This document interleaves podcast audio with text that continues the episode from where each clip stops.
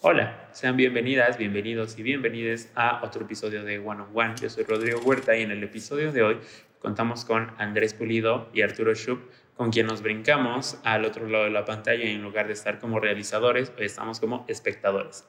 Arturo y Andrés nos platicaron del análisis cinematográfico, de maneras en las que nosotros podemos hacer análisis y las diferentes perspectivas en las que se puede hacer un análisis.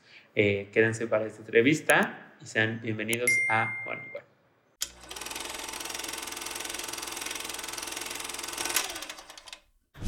Pues sean bienvenidos, bienvenidas y bienvenidos a un nuevo episodio de One on One. El día de hoy tenemos a dos super invitados que ahorita nos van a platicar un poco de su trayectoria. Se los presento de nombre. Es Andrés Pulido y Arturo Schupp, que son unos rifados por estar aquí. Y antes de que ellos les cuenten sus experiencias, vamos a hacer el icebreaker y vamos a ver cómo está.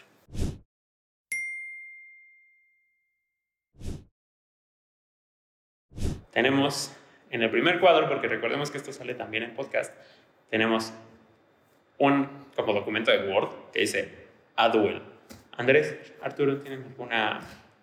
Yo me voy con, la, con Scott Pilgrim. Scott Pilgrim. ¿Tú, Andrés? Uh, no, ni idea. Yo solo sé que alguien está escribiendo a alguien y proponiéndole un duelo. Un duelo.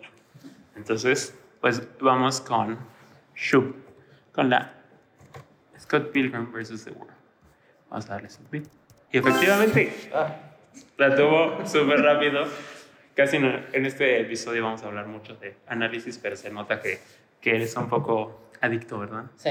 a ver, vamos a ver más por curiosidad. Sí, en el segundo, en el segundo cuadro vemos en primer plano un árbol y casas llenas de nieve, como muy, como muy canadiense hasta parecía. Luego hay una intersección de dos caminos de nieve.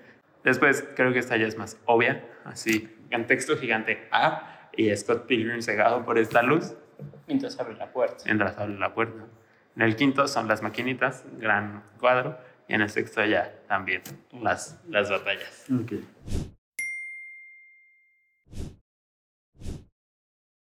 Y vamos a la sección donde ustedes nos cuentan un poco de su trayectoria. Bueno, pues yo, digamos, me dedico al audiovisual y a dar clases. Doy clase, un taller aquí de apreciación cinematográfica, aquí en el TEC de Monterrey eh, desde hace ya como 7, 8 años. Eh, también hago mucho documental y cine experimental. Doy clase de videoarte también, clase de diseño y de clase documental en varios lugares. Entonces un poco lo que yo trato de hacer es combinar, digamos, mi actividad como profesor y como actividades académicas y a la, par pues ir eh, realizando proyectos. ¿no? Igual no son grandes proyectos, son proyectos un poco más eh, pues como independientes, a veces como de producciones más pequeñas, pero pues con mucha más libertad también para desarrollarlos. ¿Tú, Shup, cuéntanos? Eh, soy Arturo Rendón Shup, soy profesor de planta del Departamento de Estudios Creativos eh, doy casi todos los semestres, doy en segundo narrativa, doy en cuarto urbanismo y producción audiovisual y doy en concentración, este, en la concentración de estudios creativos doy la materia de cine mundial, que es historia del cine. También, estudios cinematográficos. Estudios cinematográficos, gracias. Sí. Este, también soy parte de los que crearon dos de esas tres materias. Me dedico también a crear materias a nivel sistema. Eh, también soy el coordinador del cineclub del, de la, del departamento y también soy parte de los que coordinan el Festival Cinematográfico del TEC de Monterrey, bueno, el Festival de Cortometrajes del TEC de Monterrey, que este año es su segunda edición y estamos empezando a, a, a sentir el calor del, del, evento. del estrés del evento, porque es en octubre, noviembre de, de este año. En Campus Monterrey, ¿no? En Campus Monterrey por el aniversario 80 del campus. Así que todo va a estar ahí. Muy bien, súper. Ok, ahora que los conocemos mejor y que ya sabemos un poco cómo, cuál ha estado su trayectoria, pues el tema de hoy es análisis, ¿no? Las películas, claro, ya hemos visto en diferentes episodios que se producen y que hay un montón de cosas que se tienen que tomar en cuenta, los actores, la producción, el sonido, los, eh, la cinematografía y en el episodio pasado, obviamente, el diseño de producción, que es un gran tema, pero hoy vamos a pasarnos al otro lado de la pantalla. Hoy somos espectadores de, del cine y pues no hay poquitas películas en este mundo, entonces hablemos un poco como de estrategias, de cómo verlo y de cómo vamos a como ser unos espectadores que saben lo que están viendo, ¿no? Entonces, la primera pregunta es justamente, ¿cuáles son las diferentes perspectivas, o algunas de las diferentes perspectivas, porque me imagino que hay millones, desde la que se puede analizar una película? Eh, como bien dices, hay distintas este, perspectivas. Básicamente todas las áreas de producción puede tener una perspectiva de análisis específico para una película. Eh, puede tener un análisis histórico, que es de las cosas que a mí más me gusta. Eh, una de mis clases tiene una perspectiva histórica y a mí me gusta mucho tener esta visión histórica, pero también depende de qué te guste a ti como analista, de qué perspectiva tenga incluso el medio en el que estás haciendo el análisis o de cuál sea la orientación particular del cual quieres realizar dicho análisis. Un medio que quiere tratar de vender una película porque pues, tiene tal vez ciertas este, vinculaciones monetarias o se dedica básicamente a promocionar estas películas, pues obviamente va a tener un análisis tal vez no tan profundo y más en la perspectiva de qué sería lo más conveniente de vender, la actriz, el actor, el director, etcétera, los efectos visuales, etcétera. Em, o una perspectiva más particular, como muchos TikTokers luego lo hacen. O sea, es qué trata la película, por qué necesitas verla, qué necesitas sacarle a la película o por qué te podría interesar a ti como espectador. Digo, al final de cuentas, la crítica va este, o el análisis de, las películas van específicamente hechas para que es un medio comunicativo para que la gente quiera ver la película, se interese o no se interese en ciertos aspectos de la película. Sí, claro, del cine como industria también es un... O sea, como ha salido varias veces en este espacio y pues, a veces tenemos que pues, hablar de dinero. Andrés, eh, para ti, ¿cuáles son tal vez las perspectivas más importantes? ¿Desde dónde te gusta a ti? Sí. Bueno, yo podría partir un poco desde donde me gusta y que es básicamente de la idea de que el espectador es un constructor de la película. O sea que, digamos, un poco preguntarse dónde existe la película. Es luz sobre una pantalla que se o un monitor, ¿no? Es eh, el momento en el que se construyó, ¿no? El momento en el que se está exhibiendo o es en la mente del espectador, ¿no? Cuando está sucediendo la película. O sea, ¿en qué momento está sucediendo la película? Y, y claro, como que el espectador de alguna manera pone una serie de elementos que tienen que ver con su propia experiencia para poder eh, darle sentido ¿no? a esta película y como que un poco desde ahí también podemos pensar en cuestiones como análisis, ¿no? Ya en términos como muy teóricos, bueno, por ejemplo, Bordwell justamente, ¿no? Dice, eh, cuando nosotros le damos un sentido a una película, pues como que por un lado construimos, o sea, la película nos está construyendo un universo, ¿no? El universo de Harry Potter. Entonces como que eh, toda la historia se mueve ahí, pero también nosotros como que encontramos ciertos elementos que son verosímiles y como que vivimos espacio, ¿no? Luego los elementos como un poco más racionales, los, o sea, el tema, ¿no? El elemento concreto, ¿ok? ¿De qué se trata Harry Potter? ¿no? Entonces, bueno, no sé, en realidad no sabría decirle qué se trata Harry Potter. Pero sí hay una especie como de cuestión como de madurez, ¿no? Y como de estas cosas que pues viene, que le tocaron desde que nació, ¿no? O sea, como que un destino que, que ya tenía ahí, sí. ¿no? Y un poco cómo se enfrenta a él, digamos, podríamos pensar, ¿no? Luego los elementos simbólicos, ¿no? O sea, como un tercer nivel de sentido, que sería como todos estos elementos simbólicos implícitos dentro de la película, ¿no? Y un cuarto nivel sería como todo aquello que la película nos dice de manera involuntaria, que eso pasa mucho también, ¿no? Y que eso, y esa forma involuntaria es donde el espectador muchas veces aporta, ¿no? O sea, está construyendo y entendiendo muchas cosas de esa manera, ¿no? Eso, bueno, es una forma de análisis, ¿no? Eh, también, digamos, podríamos pensar en el, en análisis, o sea, en, dos términos muy generales, ¿no? De, de la forma en la que está contada, construida, el análisis este, narrativo, ¿no? o sea, la, la, estructura narrativa, que a mí es como de los que más me gustan en realidad. Claro. Como que yo una de las cosas que más me gusta hacer es como primero asentar, digamos, como la parte narrativa, y ya luego empezar a ver otro tipo de elementos. Y luego, ¿no? Como eh, se platicaba, ¿no? Como esta idea del, eh, pues el enfoque, ¿no? Mm. O sea, lo puedes analizar una película desde eh, un enfoque histórico, un, informe, un enfoque psicológico, eh, lingüístico, ambientalista. Claro. O sea, hay un montón de formas. Y entonces ahí es donde yo creo que en realidad es muy curioso porque puede haber como un análisis muy teórico, muy académico, muy sistemático, etcétera, etcétera, ¿no? Eh, que además suele tender a veces a reducir la película a algo muy concreto, ¿no? A veces hasta un fotograma. Claro. Como lo que estamos haciendo ahorita, ¿no? Sí. Que es como tratar de ver un fotograma y adivinar la película de... Hay este, investigaciones que se basan en un fotograma, ¿no? Ujú. Eh, o en una escena, una toma, etcétera, etcétera, ¿no? Y, pero bueno, esas serían como estas formas de análisis muy académico. Y creo que hay una cosa que es como, o sea, en el fondo, cada espectador, con toda la, el conocimiento o ignorancia que pueda llegar a tener ¿no? sobre el cine y sus formas de construcción en general, de manera intuitiva siempre está haciendo un análisis muy parecido. ¿no? Y, y por eso yo siempre, un poco como en el taller que doy, siempre digo, bueno, pues ustedes quizá ya tienen esas herramientas eh, muy insertas ¿no? en su forma de ver eh, las películas, más una cuestión como de descubrirlas y de pronto empezar como a sistematizarlas. ¿no?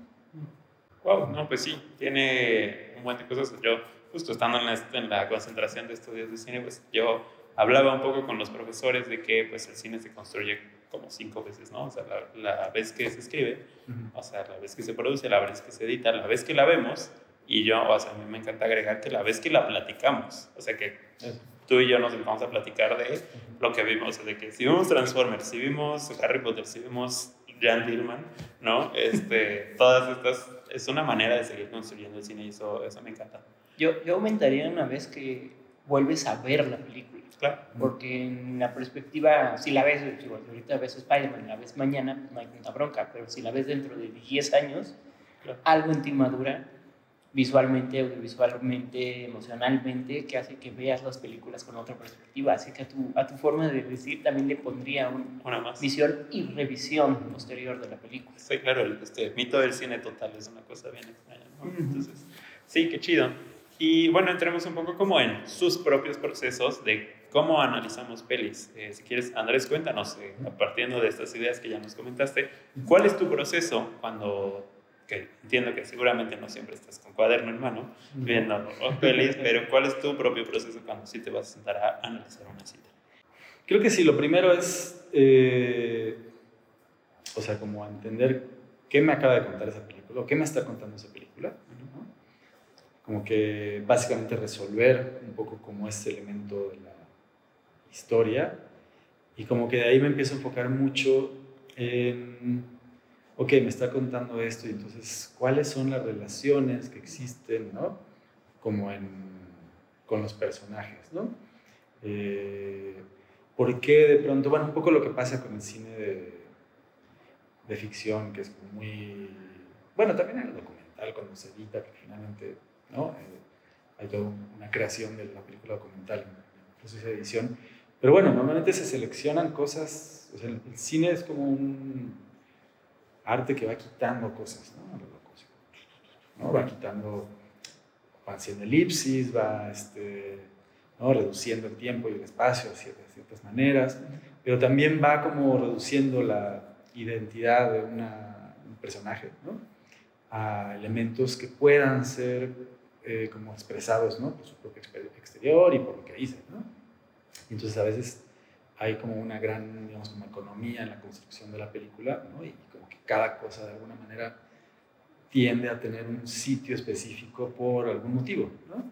Digo, excepto en un poco en el cine experimental que yo hago, que sí vale un poco gorro y uno tiene mucha más libertad y no está como sujeto a tantas convenciones, Ujú. pero normalmente el cine es eso, el cine son convenciones, ¿no? Y entonces un poco, ya una vez que uno tiene como esta base, ok, me está hablando de esto, trata de esto, me está hablando de esto, ¿no? Entonces, ok, ¿a qué convenciones está apelando? ¿Cómo está construyendo, ¿no? este tipo de elementos. Y ahí eh, va sucediendo, digamos, ¿no? que uno va como comprendiendo, ¿no? y a lo mejor en alguna escena en particular, etcétera, ¿no? como decía. A mí como que lo que me pasa mucho, o sea, bueno, lo que yo siento es que una película es muy difícil que en realidad uno tenga la, como el análisis inmediatamente, ¿no? De hecho, hay películas que son muy bellas porque te dejan pensando días, o, o el personaje de una película. Ahora vi una película en Ficunam que se llama Passages, Passage, porque en realidad es vencedor. Y hay un personaje que, en serio, ¿no? Así como que estuve días pensando, ¿no? Así como de, bueno, ¿qué es lo que hizo? O sea, lo que hizo es correcto, no correcto, ¿no? Y entonces tiene como un elemento muy complejo, ¿no? Y, pero claro, también uno a veces se acostumbra, ¿no? Y eso es lo padre de, de, de las clases, ¿no? Que uno como medio se acostumbra a tratar de ir en el momento en, en que estás viendo por primera vez la película, es como a ir generando ese análisis, ¿no? Y a lo mejor es eso que uno ya va interiorizando Claro. una serie de herramientas que vas poniendo, ¿no? Para hacerlo. Sí, súper chido. Sí, nos vamos educando en cuanto a lo que vamos viendo y lo que vamos conociendo y lo que vamos sabiendo. Entonces, todo eso tiene que ver con cómo, cómo lo vemos. ¿tú cómo le haces para analizar pelis? Eso, es una gran. Es un proceso interesante porque al final de cuentas a mí me gusta partir desde qué tipo de película estoy viendo. O sea, mm, como que es muy fácil que nosotros dejemos el análisis como muy general y de repente eso hace que de repente veas algo como Berman y luego veas algo como Transformers y lo quieras meter en el mismo bloque de análisis y pues no va por ahí. O sea, hay que saber desde qué, desde dónde está construido a nivel industria las películas. O sea, Cocaine Bear es una farsa técnicamente, desde el primer fotograma que te dan una cita de Wikipedia dices, ah, ya sé por dónde va. Así que, pues un análisis este, profundo de, no va a quedar, pero igual la película está hecha para divertir, no está hecha para nada más y creo que tiene una función válida. Así que ya primero esa perspectiva, luego pues ya lo que tiene que ver con todas estas cuestiones técnicas, ¿no? Este, el guion es coherente, que es algo sencillo de, realizar, este, la fotografía es adecuada, se ve bien, se ve mal, qué tan profundo está este, elaborada la cinefotografía, eh, las actuaciones funcionan o no funcionan igual, ¿no? Funcionan muy bien para el tipo de película que están haciendo, ni siquiera para el tipo de película que están haciendo funciona, o ya estamos viendo algo como Tar, que es básicamente vas a ver la actuación de esta mujer y todo lo demás dices pues, lo que está alrededor de la actuación, ¿no? O sea, sabes lo que vas a estar viendo. Eh, y también me gusta mucho discernir entre cuestiones históricas. O sea, siempre hay eh, rastros históricos de otras películas que te van construyendo. Hay directores muy honestos, justamente este Oppenheimer hace rato que sacaron una entrevista con un director y nos dice, yo tuve influencia de esto, esto, esto y esto. ¿no? Siempre lo hace con todas las películas, no diciéndote yo me copié esto, sino más bien fíjense en estas para ver lo que yo hice. ¿no? Y es muy interesante ver este tipo de cosas y a mí me gusta mucho eso, también por pues, mi perspectiva histórica de la, del análisis cinematográfico. Eh, y bien, como, como comentas, o sea, también es una cuestión personal, o sea, cada quien tenemos esta visión y también es muy interesante ver desde las visiones de, en el caso mío, de los estudiantes, uh -huh. porque muchas veces uno se clava en ciertas partes y fíjense en eso, no sé qué, y alguien te dice, no, es que esa parte de diseño de arte a mí me gustó mucho, y dices, ah, no la había visto, ¿no? Uh -huh. Y también concuerdo mucho con que no es fácil hacer un análisis así luego, luego. O sea, puedes hacer un análisis muy somero de, está buena la película, funciona, no funciona, pero ya un análisis más a profundidad, al menos sí requieres volverla a ver, si no es que volverla a ver al menos dos veces. Uh -huh. o sea, a mí me pasa muy seguido, no sé por qué, que el score se me olvida. Casi siempre se me olvida el score, sé que está ahí, lo doy por sentado, Claro. pero tengo que en algún momento volverla a ver para escuchar el score mi padre me mataría y mi esposa también, pero me pasa muy seguido. ¿Te no es porque le dé menos importancia, sino porque como que asumo que está bien, digo, a menos que sea musical, no, es obvio que... Pero también esta cuestión personal creo que es importante destacarla. O sea, no el hecho de que tú pienses una visión y piensa otra visión y yo pienso otra visión y demás, está mal, justo en lo que, lo que importa en la cuestión de análisis, ¿no? que todo el mundo tenemos una visión y aunque sea somera o aunque sea muy tonta, tal vez hay algo que jale a un análisis posterior. Y te las echas así en loop, así que la, la vi y luego la vuelvo a ver. A veces sí. sí, me imaginé. Y hablando un poco como de estas perspectivas, y bueno, sabemos que, que pues hay gente que se dedica a hacer crítica. ¿Ustedes creen que la crítica es súper especializada, hasta que de repente como que, pues, habla muy mal de algunas películas que son meramente de industria, como Transformers o como Mario, y dicen así, es una catástrofe el cine, o se, se echan este tipo de comentarios. ¿Creen que sigan siendo vigentes este tipo de críticos? ¿De qué manera? Sí, sí.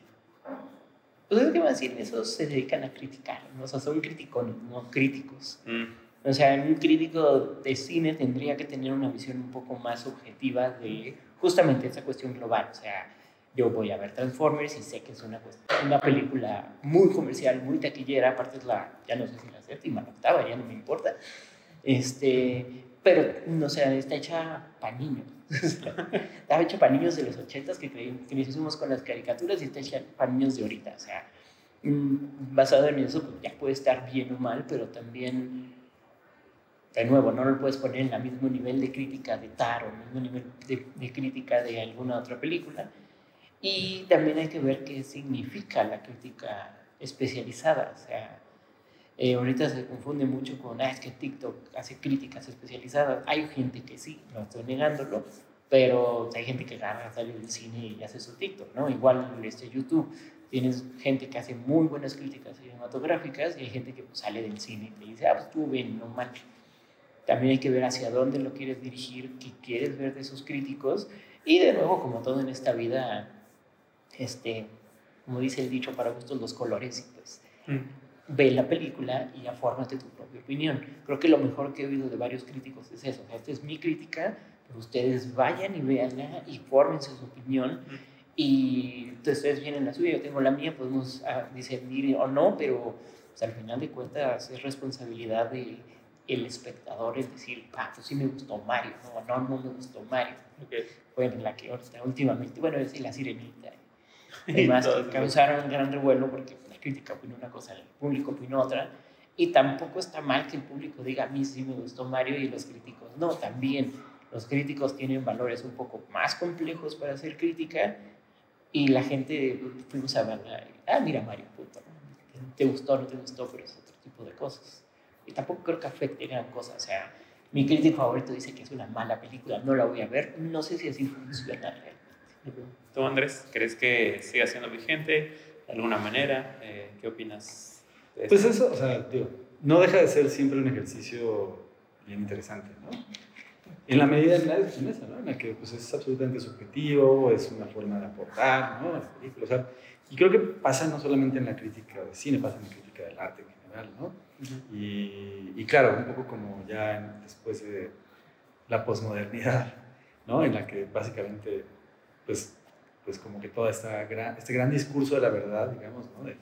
De, de, bueno, yo soy la institución o aquel ente que legítimamente puede hablar ¿no? de forma crítica sobre esta obra de arte, esta película, etcétera, etcétera, pues que, bueno, digamos, con la posmodernidad empieza a caerse y bueno, y con los medios y la velocidad actualmente, ¿no? Y la facilidad de, de comentario, digamos, ¿no? Que, y de difusión de estos comentarios que existe actualmente, pues sí como que esa figura de, de la crítica, pues es como apaleada, tipo piñata, ¿no? Pero yo sí creo que es importante y que debería ser vigente, porque también algo que es muy evidente es que ante este, este voraz y veloz mundo digital y de intercambio de información, pues también hay una gran tendencia a una especie como de, de opinión única, ¿no? Mm. Y como de homogeneización, digamos, del, comentario y de la, de la idea, ¿no? Y, de, y, y entonces como que siempre es bueno que haya también, ¿no? Como ciertos elementos que se pongan, que surjan de otro punto, ¿no? Digo, no sé si necesariamente la, figura del crítico como se le conoce, ¿no? O sea, por ejemplo, también hay otra cosa que, digamos, eh, digamos, sí, que tiene que ver, por ejemplo, con, con toda esta, eh, con una película que es El Ciudadano Kane, ¿no? Eh, de hecho, hay una película que se llama, que la vimos este semestre en el curso, que es este, de Peter Bogdanovich, ¿no? Creo que, creo que van en un barco con Hearst, que es el, personaje en el que se inspira Wells para hacer este Ciudadano Kane. ¿no? Pero entonces, dentro de todo el imperio que tenía Hearst, ¿no? periodístico, pues había una crítica que era, ay, ¿cómo se llamaba? No recuerdo exactamente el nombre, pero era como Polly Parsons, creo. Y se llamaba Parsons, no que sea Polly Parsons. Y era así aterrorizante, ¿verdad? Era como esas personas que si decía, esta película es mala, nadie la veía, nadie la veía y la película iba re mal, ¿no? Entonces, eh, también hay esa otra figura, ¿no? Como del crítico que, también es muy común igual en el arte, en el teatro, etcétera, etcétera, que es como la persona que tiene el poder, básicamente, de encumbrar o destrozar una película nada más con lo que dice, ¿no? Y, y, claro, ahí siempre hay como esta onda de los filias y compañerismo, etcétera, etcétera, ¿no? Entonces digo, yo creo que la medida en la que entendamos, ¿no? Que pues, es un ejercicio subjetivo, que, que, que parte de un gusto y que parte de ciertos intereses, etcétera, eh, debe seguir ¿no? considerándose como algo importante y que pues como que un poco puede servir como contrapeso de pronto a este discurso homogeneizante y común ¿no? que tenemos sobre todas las pelis. Ok. Creo que también tiene que ver lo que dices con este bello discurso hedonista que tenemos como sociedad de que o sea, todo es enteramente bueno, todo es perfectamente perfecto, yo soy dueño de la verdad lo cual en un discurso político es complicado, pero en un discurso este, cinematográfico es como, amigos, esto es arte, o sea, nadie tiene la verdad absoluta. Yo puedo decir que me encantó Transformers, a ti no te gustó, a ti también te encantó y no nos vamos a pelear por eso. O sea, sí. Pero creo que por eso también la figura del crítico últimamente va en esa, en esa pelea, ¿no? Yo como audiencia te estoy ganando a ti como crítico, es como de, o sea, al final fuiste a ver la película, no fuiste a ver la película, eso le afectó a terceros que no somos ni tú, ni yo, ni nadie. Así que... Y lo que se agregaría también es un poco como esa transformación de esa crítica, ¿no? O sea, porque por ejemplo ahora puede haber una crítica que es un TikTok, ¿no? Un, un, ensayo. Por ejemplo, hay una revista que se llama Correspondencia. Correspondencias. Tiene una sección que es de videoensayos. Y en realidad, cada videoensayo, pues, de alguna manera, es un análisis cinematográfico Sí, igual. Entonces, este, hay muchas formas actualmente como de hacer crítica y de, eh, la siguiente pregunta que tenemos como preparadas, que creo que va mucho en esta línea de lo que hemos estado platicando, que, que es más bien, ¿ustedes ven solo películas que crean que son objetivamente buenas, objetivamente como de las como culturalmente aceptables en este mundo como de los film bros y de estas cosas? Yo veo, yo veo de todo. De todo. Este, me gusta ver películas, obviamente, más autorales. Me gusta ver, sobre todo, muchas películas viejitas, películas silentes. Me encanta el cine silente. Este, pero, o sea, voy al cine y veo este, Spider-Man, el otro día lo vi. Este, no creo ver Transformers porque tengo mejores cosas que hacer, pero tal vez en algún momento la vea ya que esté gratuita en alguna plataforma. Básicamente veo todo, no me niego a ver nada. Eh, incluso películas que tal vez no sean tan culturalmente relevantes o autorales o significativas, creo que algo se les puede sacar tanto negativo como positivo. O sea, para clases siempre es bueno tener ejemplos y contraejemplos. No todos mis compañeros aceptan eso, pero a mí me gusta, vean esta toma tan fea a nivel de composición y analizas por qué está fea a nivel de composición. Creo que eso te funciona casi igual que ver puras películas buenas y positivas. Yo sé que en la academia luego es como de no, siempre tienes que ver Ciudadano Kane tal, tal, pero pues sí, también funciona ver algo malo a nivel de todo, o sea, puede ser guion, pues no hay absolutos, ¿no? O sea, no hay película que esté totalmente errónea, pero tampoco hay película que esté totalmente bien. Así que en ese sentido, yo veo todo lo que puedo ver en todas las plataformas y, y en el cine y demás cuestiones. Andrés, tú, eh, ¿cuál es tu perspectiva en esto? Yo un poco igual que Arturo, como que también veo todo. Como que elijo poco, o sea, si es un poco, no, no es que sí que esté buscando la película en particular, etcétera, etcétera. Como que sí soy más así como saber qué hay y como que casi casi lo primero que te encuentres en el cine, ¿no? Y sí, pues, o sea, como que en todos los ámbitos siempre te vas a encontrar películas buenas, películas malas. Un poco también lo que es como interesante saber es como desde dónde viene, ¿no? Esta idea de lo efectivamente bueno, efectivamente malo, ¿no?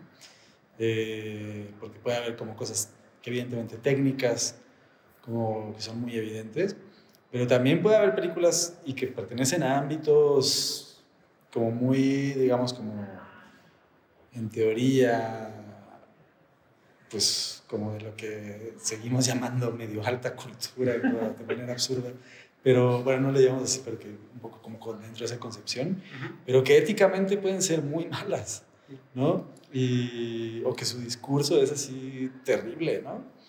Y, y, que claro, que técnicamente pueden estar muy bien hechas, electoralmente, etcétera, etcétera. De hecho, es muy común que pase eso, ¿no? que hay películas que éticamente y discursivamente son terribles, ¿no?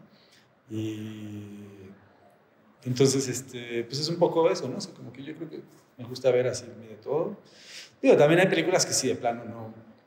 No, no son para ti.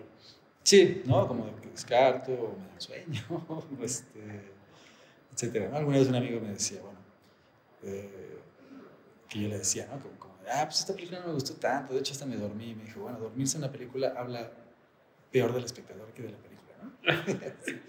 y es verdad. Pero eh, sí hay películas que de pronto así ¿qué onda? Ya estoy así, ya no puedo más, ¿no? También había directores a los que les gustaba que la gente se durmiera en sus películas, ¿no? Ah. Y, entonces, bueno, un poco eh, regresando, o sea, como que sí yo no, pues no diferencio. Lo que pasa es que, bueno, sí hay ciertas películas que, que de pronto son como una copia que ya viste una y otra y otra y otra vez y que eso es muy aburrido. Sí, la, la marvelificación de las narrativas. Sí, rápido y furioso. O sea, Ajá, claro. no debe tener ninguna diferencia entre la 9, la 8 y la 7. Así que, bueno, desde mi perspectiva también, o sea, yo soy muy fan de John Wick, por ejemplo, ¿no? Y John Wick es el mismo argumento de todas las películas y nada más como que los golpes se elevan de nivel y es súper sí.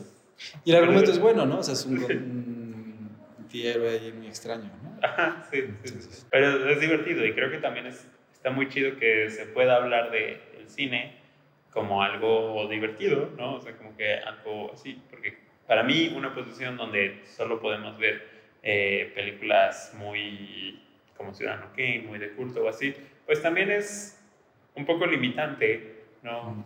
A comparación de, de, todo lo que se produce, entonces yo he aprendido a ver de todo, ver de todo sí. También, también es interesante, nosotros que estamos en la academia, justamente decirle eso a los estudiantes, porque también tienen como esta percepción de, voy a ver Ciudadano Kane, y Ciudadano Kane es la película que todo el mundo me recomienda. Es válido que no te guste. O sea, lo que no es válido es que no la veas.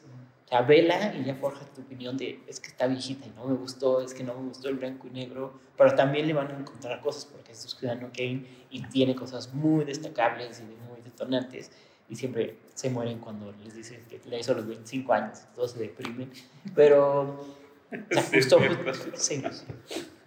justo, en, la, la percepción de, de, clases es también ayudarlos a eso, ¿no? Porque es como, a ver, Transformers no es tan mala, algunas yo creo que está así, la séptima pero la, o sea, Ciudadano que también, no se puede que a ti no te guste, pero justamente forjar esa cuestión crítica por qué no te gustó, por qué sí te gustó Transformers.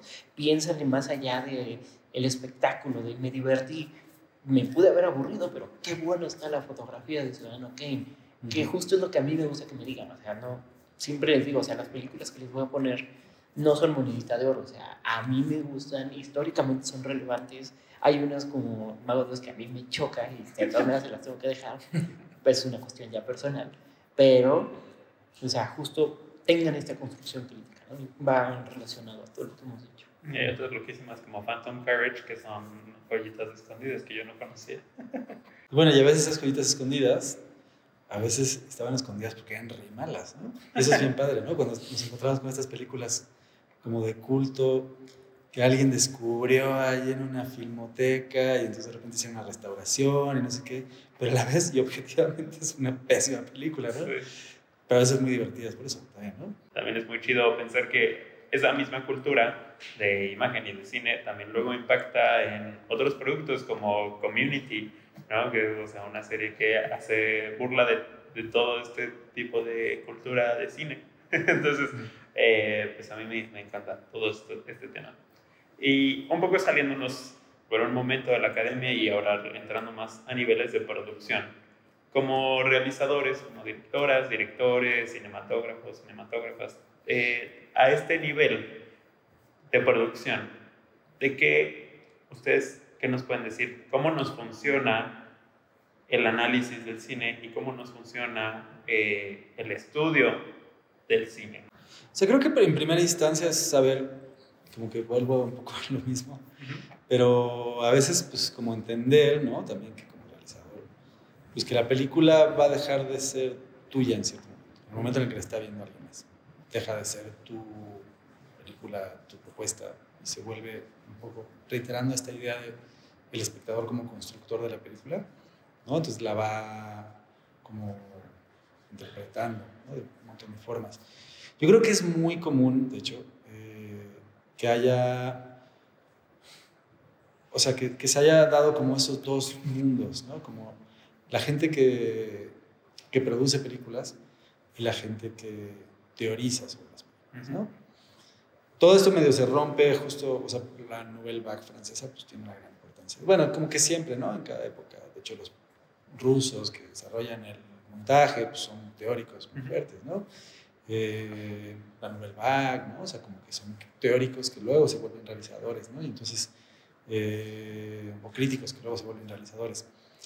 Eh, pero en general no es tan común, ¿no? O sea, incluso en México no, ex, no ha existido, bueno, un periodo como en los 70, que era como, el, se formó esta revista que se llama Nuevo Cine, me parece, o algo así, y que algunos guionistas y realizadores como que empiezan también como a formar sus propias eh, como desarrollos teóricos a la par de, películas. Pero no hay muchas películas de eso. Hay una que se llama El Balcón Vacío, creo, que es como, además que habla mucho sobre, todos ellos eran refugiados españoles, entonces tiene un poco que ver con, con, eso. Pero es como casi la única película que se asocia. Y un poco lo que voy es que en México no ha habido, digamos, como tanto este vínculo, ¿no? Entre un, un análisis como eh, de las películas y que se alimente de la propia producción y de la realización, ¿no? Claro.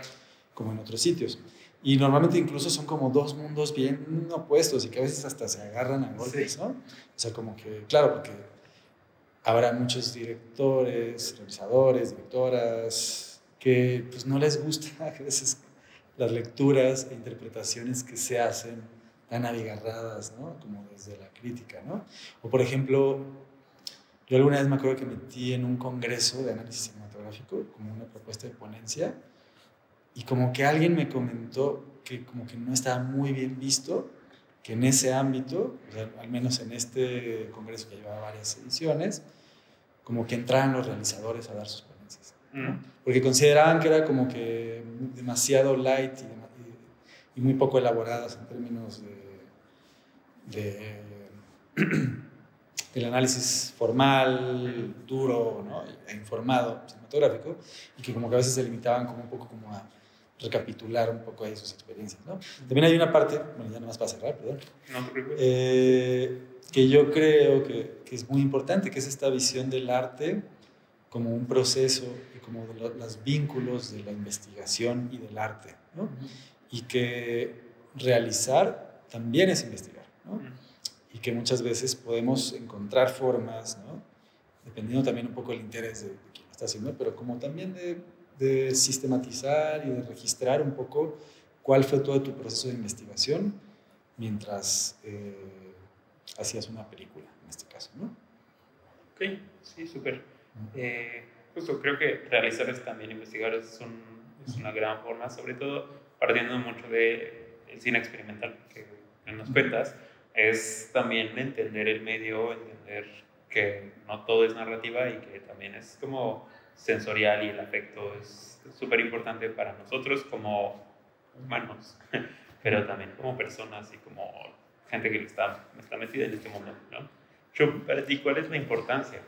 Este, es que como creadores, al final de cuentas, para crear algo, un guion, simplemente, un guion nada más, o una cierta visión estética, una cierta visión de cinefotografía, pues no sale de la nada, o sea, ya lo había dicho, pero es cierto, o sea, eh, no es que yo agarre y diga así, ah, pongo la cámara y demás, o sea, hay un proceso de parte de los cinefotógrafos, de los directores de arte, de los este, productores, de cómo voy a hacer esta idea nueva, ¿no? Y al final te das cuenta en dos minutos que pues, tu idea no está nueva, o sea, siempre se ha hecho, se ha hecho mil veces, pero ¿qué le voy a dar de, de novedoso? Y ahí es donde entra toda esta cuestión de análisis, o sea, yo veo películas la parte cinematográfica probablemente para sacar una estética particular y poder ver, o le pregunto a mi director o directora, oye, ¿qué quieres? No, pues tal y tal cosa. Ah, pues hay que hacer este análisis, hay que hacer esta investigación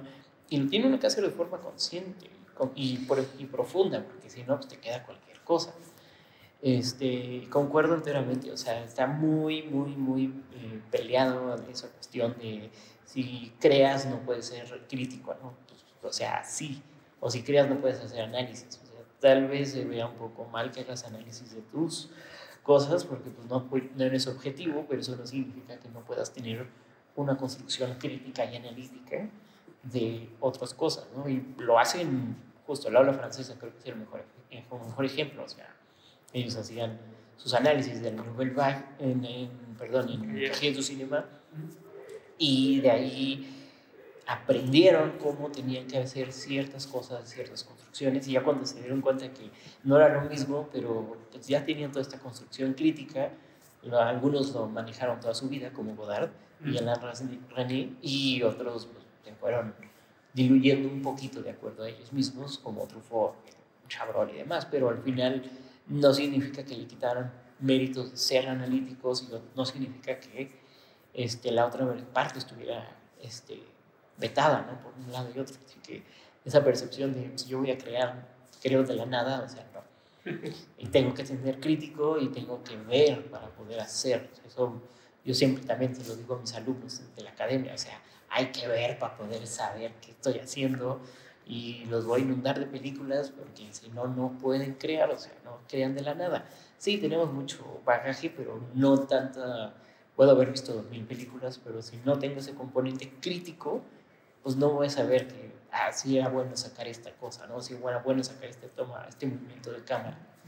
Que de dos mil veces transforma. Sí, o romper las reglas, o sea, justo el cine experimental entra en esa cuestión de voy a romper las reglas, pero tengo que saber cuáles son las reglas básicas para poderlos romper, y eso es todavía más complicado, porque el romperlas ya es una cuestión eh, autoconsciente de voy a hacer esto y lo voy a desquebrajar, pero le voy a dar un cierto sentido y al mismo tiempo es una cuestión personal, así que se vuelve interesante. Y bueno, ya un poco para ir cerrando la entrevista, quiero saber eh, para, la, para toda la banda que, quiere entrar más a justo el análisis o tal vez una educación un poquito más formal de, de cine, de lo que vemos, eh, ¿qué, ¿cuáles son sus recomendaciones? ¿Por dónde empezamos? Pues bueno, a mí hay un libro así que me encanta, que se llama El cine devocional, que es una conferencia de un cineasta que se llama Nathaniel Dorsky.